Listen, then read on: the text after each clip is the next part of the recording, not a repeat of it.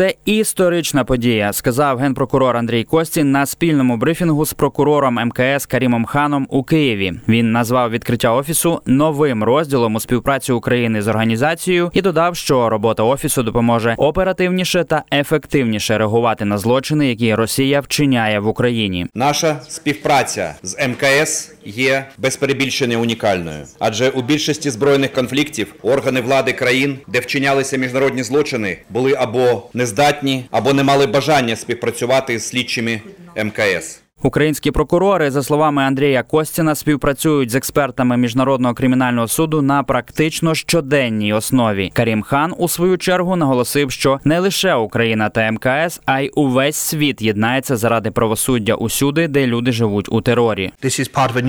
Це світанок нового часу, в якому ми повинні проявити, і ми проявлятимемо витримку та наполегливість, аби наші слова не були порожніми словами. Їх відчувають постраждалі як в Україні, де мають честь зараз бути, так і в усьому світі. Про відкриття офісу ем ка ес в Україні у березні цього року повідомив президент Володимир Зеленський. Це сталося невдовзі по тому, як суд видав ордер на арешт президента Росії Путіна, вважаючи його винним у незаконній депортації тисяч дітей з України. Шестеро із тих дітей, яких вдалося повернути до України, зараз перебувають у Гаазі разом з уповноваженим з прав людини Дмитром Лубінцем. За його словами, усі вони є свідками геноцидної політики Російської Федерації. Наразі вдалося офіційно задокументувати щонайменше двадцять тисяч випадків незаконної депортації українських дітей Росією, заявила радниця уповноважена президента з прав дитини Дар'я Герасимчук, яку з Гааги записало Суспільне. Є такі люди, які досі